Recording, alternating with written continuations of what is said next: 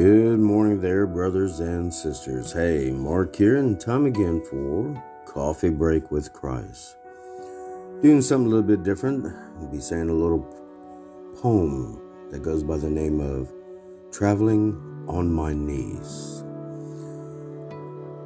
Last night, I took a journey to a land across the seas. I didn't go by ship or plane. I traveled on my knees.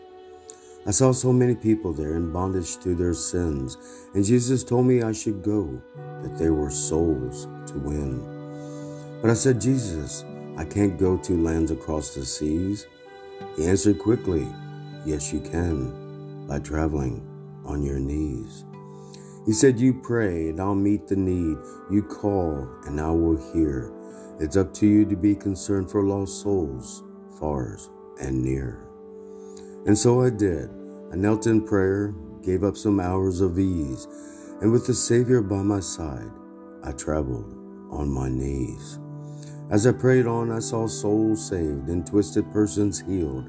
I saw God's workers' strength renewed while laboring on the field.